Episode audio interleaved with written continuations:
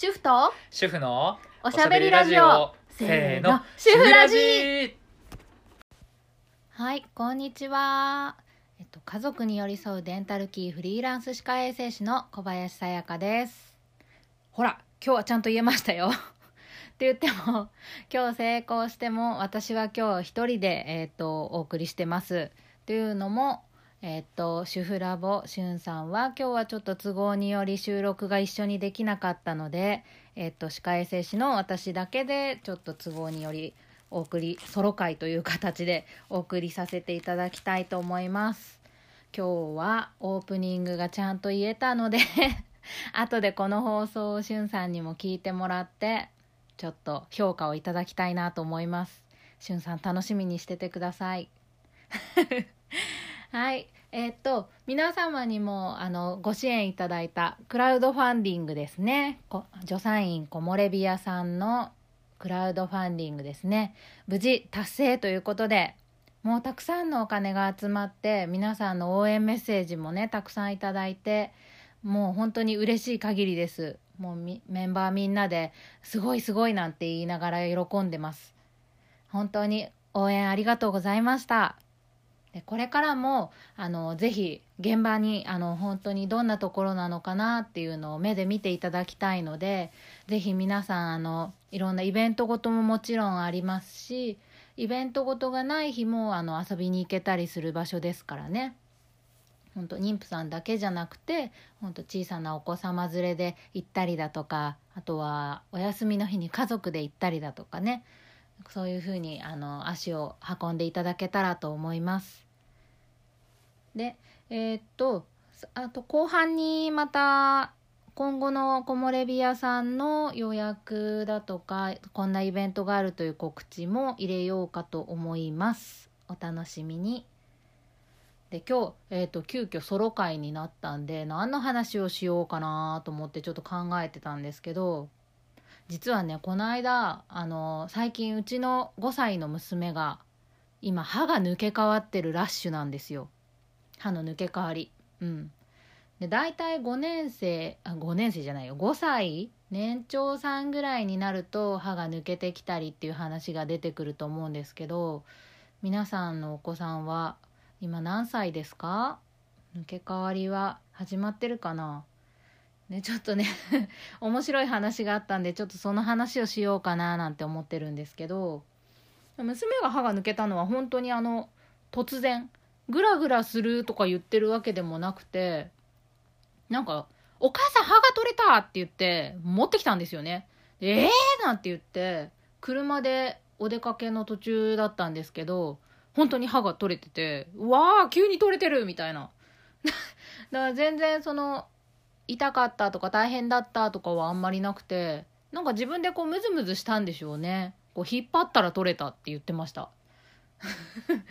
で本当になんかああ自分の時を思い出すななんて思いながらねそうそう歯が抜け替わって今度は大人の歯が生えてくるんだよなんていう話をしたんですけどそうこの歯が抜けるっていう話をねちょっといくつか話したい話があったんで今日これを選んだんですけどあのねアメリカ海外で歯の妖精の話ってあるのご存知ですか？なんかね面白い話があるんですよこうファンタジーな話が。えっとねアメリカとかそっちの方ではこう歯が抜けたらそれをその日の夜に枕の下に入れて寝ると夜になるとね歯の妖精が来てその歯を持っていくんですけどその代わりに枕のところにコインを置いていってくれるんだよっていう言い伝えがあるんだそうです。なんかちょっと妖精が出てくるなんてすごいファンタジーだなと思って可愛いと思ったんですけど私が小さい時にはあの上に上の歯が抜けたら縁の下に投げて下の歯が抜けたら屋根の上に投げるといいよみたいな話を聞いてたんですよね。でもちろんそうやってやってきたんですけどなんかこうどうだったっけな？なんか投げるとどうなんだったか覚えてないんですけどいいことがあるんだかなんかいい歯が生えてくるんだかなんかそういう感じだったと思うんですけどちょっとざざっくりしか覚えてなくて。うん。でも皆さんどうしてましたか？それってもしかしてあの地方とかによって違ったりとか出身によってその地域にいなんか伝えられてることが違ったりするのかななんて思ってちょっといろいろ聞いてみたいなと思いました。私は東京ねあの出身ですけどそんな風に教えられてきましたね。うん。でそのね海外の歯の妖精の話をうちの娘にも教えてあげたんですよ。なんかねこう枕の下に入れておくと妖精さんが来るんだってさとか言って言ったらもうそれはそれは楽しみにしててもう早速枕に下に入れて寝るって言い始めてんやったからにはちょっとやっぱり少し夢を見てほしいなと思ってどうしようかなって考えてうーん100円置いておこうと思って。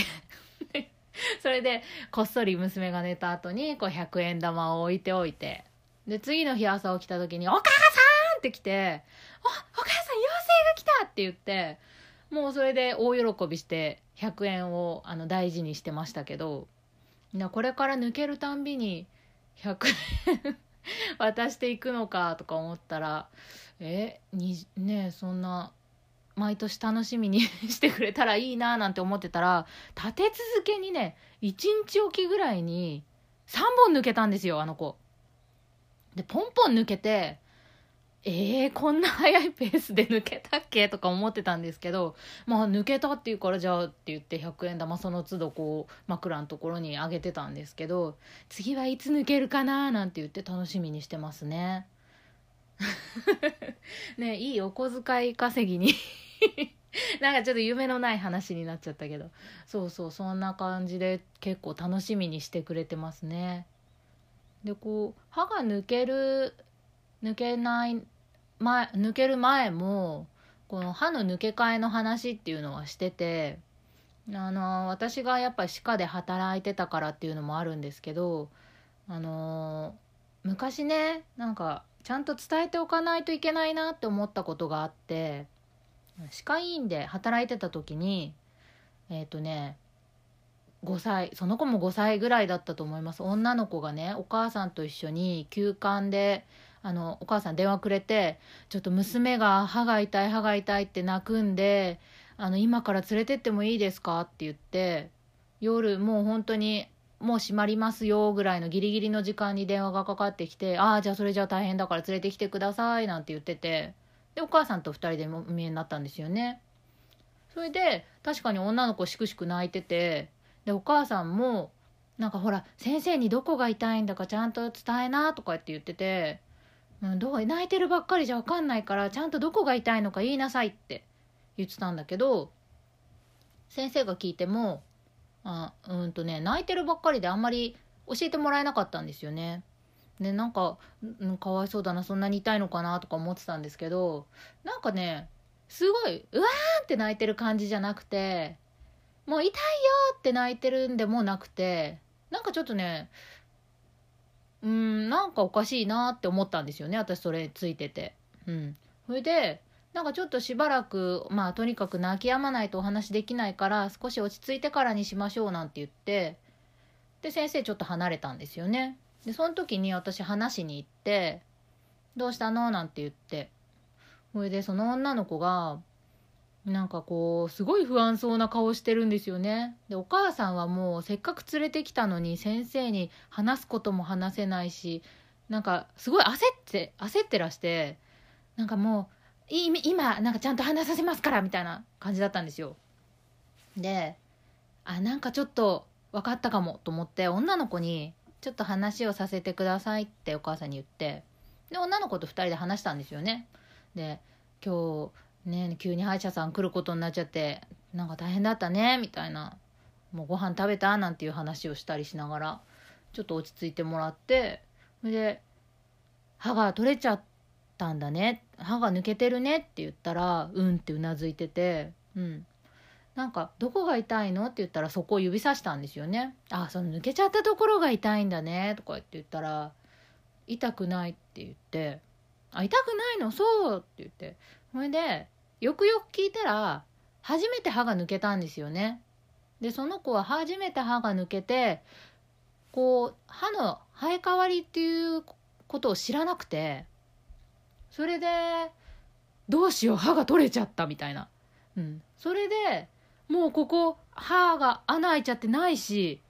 かっこ悪いしどうしようみたいな。大変なことになってしまったっていうふうなことで泣いてたんですよ。それであ大丈夫だよ。歯はね一回子供の歯が取れてそこに大人の歯が出てくるからみんなおお母さんもそうだしパパも同じだしもうみんなお友達もこれからどんどん抜けてくるからそれは病気じゃないんだよ心配ないよって言ったらやっと泣き止んでくれたんですよ。それでお母さんが「何？痛くないの?」なんて言ってて、うん、多分あの初めて歯が取れてあの心配だったんだと思いますよなんていう話をしてで結局ね何の処置もせずに帰ったんですよねうんそれでああなんか大人だと当たり前に歯が抜け変わるって知ってるけど子供はそうだよね知らないよねと思ってハッとしたんですよね。ちゃんとこう抜けグラグラしてからとかもういざ抜けてからだとやっぱり子供も心配だからその前に話しておけるといいよねって思ったんですよね。うん、だからうちの子もなるべく早く話しておこうと思っててこうもうちょっとしたらあなたも歯がこうグラグラしてきてねポロッと取れる時が来るよって、うん、それで取れたらその今顎の下で大人の歯がもう育ってるからそれが準備 OK になったら生えてくるからねなんて言っててどんな歯が生えてくるかなとかって言ってて金色の歯が生えてくるかもしれないみたいな話とかしててゲラゲラ笑ってたんですけどそれで前もって言っとけばあそうかこれは今度大人の歯が出てくるからなんだっていうのをね、うん、安心してもらえると思うんですよね。で私もちょっと早めに伝えておけてこれは、うん、できたかなと思います。うん、おかげで全然焦ってなかったし娘はね、うん、これでこれかみたいな感じでね、うん、で私もねそう思い出したんですけど私が小学生の低学年ぐらいだったかな忘れちゃった。うんと歯の抜け替わりって小学校いっぱいぐらい6年生ぐらいまであったりするからちょっとどのぐらいの時期だったか忘れちゃったけどえっ、ー、とね小学生の時に家族でディズニーランドに行ったんですよ。ほいでねやっぱ楽しいじゃないですかディズニーランドなんて。ほいでなんかね楽しかったんだけどすごい歯がグラグラしてて前歯だったかな。それでなんか乗り物にいろいろ乗っててでなんか歯がグラグラするとか言ってこう並びながらこう歯をいじったりしてたんですよね。それでな最初何だったっけ？えー、っとねスペースマウンテンかなんかに乗った時になんかものすごくグラグラするようになっちゃったみたいなことを言っててでまあまあなんかあんまいじんなそのまましときなみたいな感じで言われててその次に乗ったピーターパンでね、歯が取れたんですよ。で、スポーンって歯が取れて、お母さん歯が取れたとか言って言ったら、もうそのまま下に落っこってっちゃって、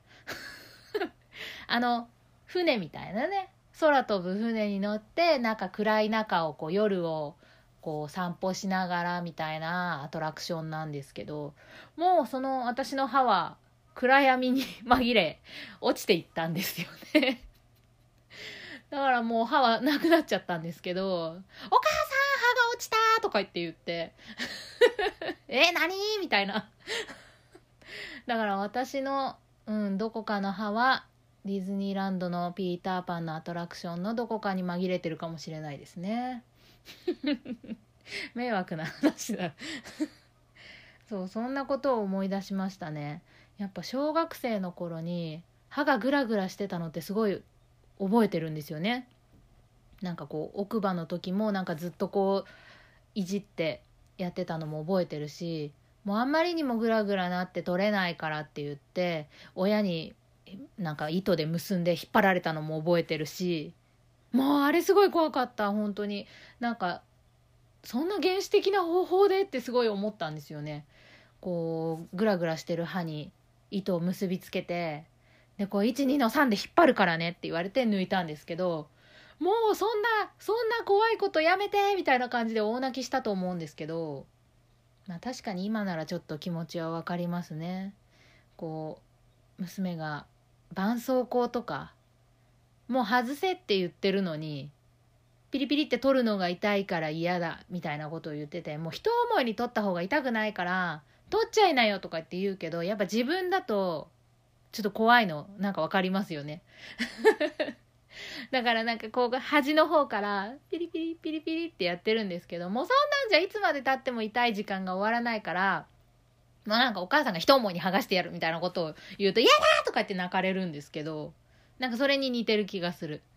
うん、でも取っちゃったら取っちゃったらでもうそんだけグラグラしてる歯はやっぱりもうそんなにつながってるところも多くないから血も大して出ないしむしろこうグラグラしてる方がいつまでも気になったりとか痛かったりとかご飯のたんびに中に物が詰まったとかなんか一緒に飲んじゃわないかなとかすごい心配してた覚えがあるんでもうほんと一瞬のプチっていうのだけねあの頑張れば楽になると思うんですよね。であの私と娘のかかりつけの歯医者さんでもあの娘の歯が抜けたみたいな話をして他にも今ここがグラグラしてるって言ってた時に言ったんですけどやっぱり無理に抜こうっていうことにはまだならなくてあのあんまりご飯をそのこのブラブラしてる状態が気になっちゃってご飯食べれないとかぶつかると痛くて食べたがらないとかそうなっちゃうとね食事に支障が出ちゃうからそういう場合は来てもらって取りましょうっていうふうに娘に話してくれて先生が。うん、で分かったよなんて言って終わったんですけどそれも結局自分で取れちゃったから、うん、歯医者で取るようなことはしなかったですね。こう歯医者で歯を抜くってあの何、て言うの？ペンチペンチが分かりやすいかな。こう工具のペンチ？あんな感じの形のもので抜く道具があるんですけどあれ結構ねあの歯医者で働いてない人から見るとなんかこのこの2020年とかになってもまだそんな原始的な方法じゃないと歯って抜けないの？みたいなよく言われたりするんですけどね。そう。うんそれはちょっと思います。なんかもうちょっとなんかハイテクなものでこう痛みも少なくポッと取れたらいいのにって思いますよね。あれはなるべく知りたくなかったなって結構言われますよ。うん。あれもうちょっとね 見た目がやっぱ怖いですよね。あれでひっつかんでスポッと取られるみたいな。うん。結構ね歯医者に勤めてるとそういう皆さん怖い印象があるからかなんかあれってこういう道具なんでしょみたいな風に言われたりするのがありますね。あの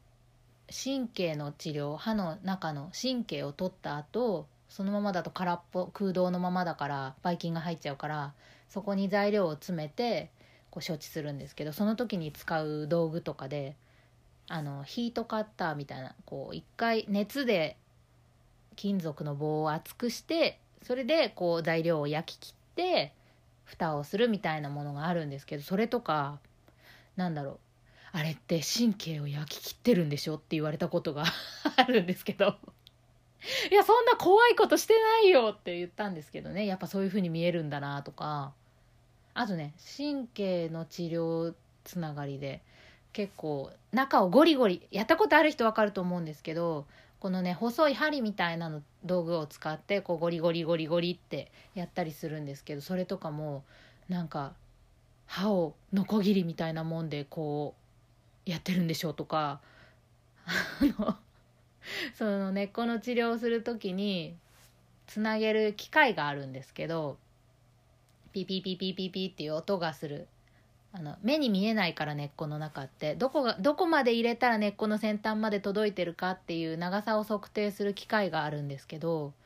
それをつなぐとねこう音で教えてくれるんですよね。ピッピッピッピッピッピッピッみたいな。だからなんかこれをつなげたりするとなんか電気を流されるんじゃないかとか なんか結構ね皆さん想像力豊かでそういう怖い想像をされてるって よく聞きますなんかあと後から「あれって何してたの?」って聞かれるんですけどうわーなんかすごい怖い想像してるなー なんて言って違いますよあれはこういうものなんですよって伝えると「あなんだよかった」とかっていう話もありましたね。結構それだけ怖いって思ってる方が多いってことですよねやっぱ大人になっても歯医者苦手っていう方はね多いし、うん、やっぱりどこか緊張しながら LINE してる方が多いんじゃないかな、うん、なるべく緊張をほぐせるように何でもない世間話したりするんですけどそれすらもちょっとなんか緊張をほぐそうとしてなんかこれからいかに怖いことが起こるかっていうだから緊張をほぐしてるんでしょうみたいに言われたこともあるし。いや別にただのあの世間話ですなんて言ったりしたんですけどね、うん、あとはあのかかってるオルゴールの音とかよく歯医者っていうとオルゴール音が BGM でこう院内でかけてたりするんですするとこ多いんですけどそれとかもさあ今から怖いことするけど大丈夫だよって言われてるようにな気がしてあのオルゴールの音がかえって怖いって言われたこともありますね。うん確かにそうそう言われると落ち着いて落ち着いてって言われてる感じがしますよね。うん、そこまであんまり考えたことなかったけどちょっとそう言われると、うん、あれも変えてもいいのかなって 思いますね。うん、私は結構あの激しめの音楽が好きだからもう帰ってロックとかかけてもらった方がいいんですけど、まあ、ちょっと病院でそういうわけにもなかなかいかないからね 私のその同じような音楽が好きな友達とかはもう帰ってそういうパンクとか流してくれた方が頑張れるみたいなことを言ってたんですけど、まあ、おじいちゃんとかおばあちゃんとかびっくりしちゃうからね。うん。それはちょっと難しいけどうちの病院かけてるよっていうところがあったら教えてください。そう。なのでえー、っとね歯が抜けた話はまあこんなところかな。皆さんもどんな感じでうちの子歯が抜けたよとか自分の時こうだったよみたいな話があったらちょっといろんな人から話聞いてみたいな。是非教えてください。でえー、っとあそうそう忘れる前にえー、っと告知をしておこうかな。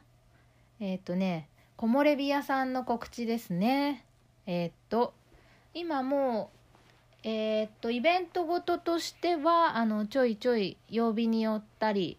こう、不定期のものだったり、いろいろ行われてるんですけど、え、っとね、水曜日と金曜日にランチが食べれるようになりました。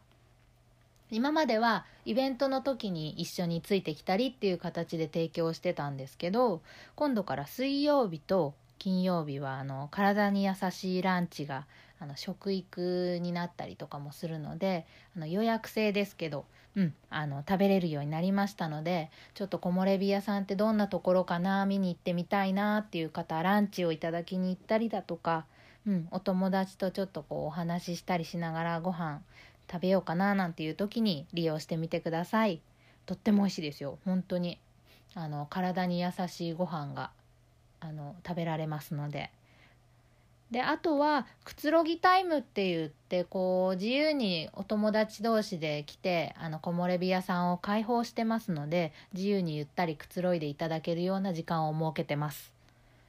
これも要予約なんですけど予約していただければ自由に来ていただいておもちゃで遊んだりだとかもう本当に敷地内広いのでお庭に出てちょっとなんか虫観察してみたりお花見てみたりとか、うん、お家の周りぐるっと回れるのでお散歩してみたりとか。お家の中でもあの赤ちゃんとかももちろん来れるようなところなのでお布団とかもありますからね。な急に寝ちゃ寝始めちゃったっていう場合でもベビーベッドがあったりとかお布団もありますのでその辺も本当にさすが助産院ですね。心配いらないところですから。この間行った時もそうやってあのくつろぎタイムにいらしてるお母さんたちと話してたんですけどいや本当にこんなとこないよねっていう話をしててもうおむつ替えするんでもどこでやったらいいかなって探さなくてももうどこでもあのそ、うん、やっていいよみたいなお布団出してきてくれてはいじゃあどうぞなんてやったりとか授乳も好きな時にやってねみたいな感じだったりとか、うん、本当に友達のお家に遊びに来てるみたいな感覚で楽にお母さんたちも過ごして、うん、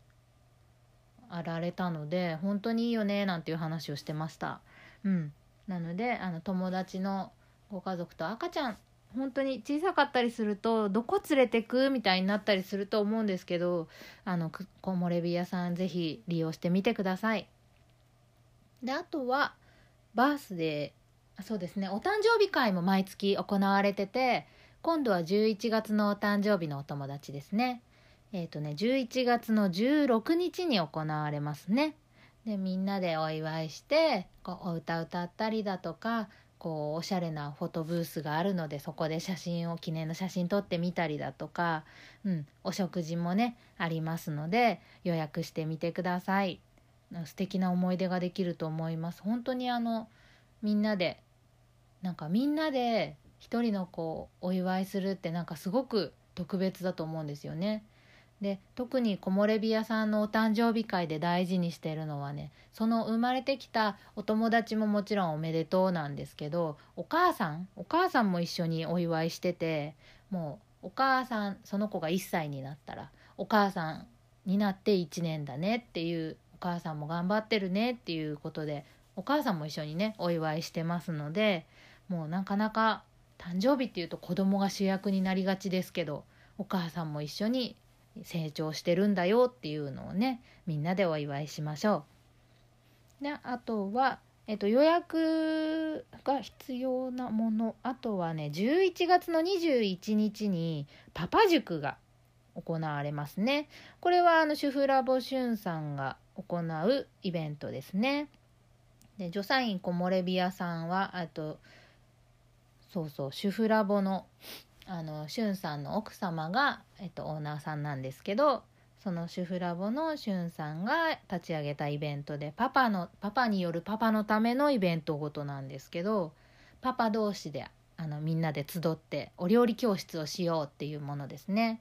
で今回はお味噌汁教室をするそうです。みんなで買い物するところからやるみたいですよ。なんかねちょっと料理教室ってどうしても女性が多いようなイメージだけどこうパパ同士でねみんなで一からやってみようっていうことであのコンセプトになってますのでお料理ちょっと興味あったけどなんかこう一歩が踏み出せなかったんだよねみたいな方とかもおすすめですね。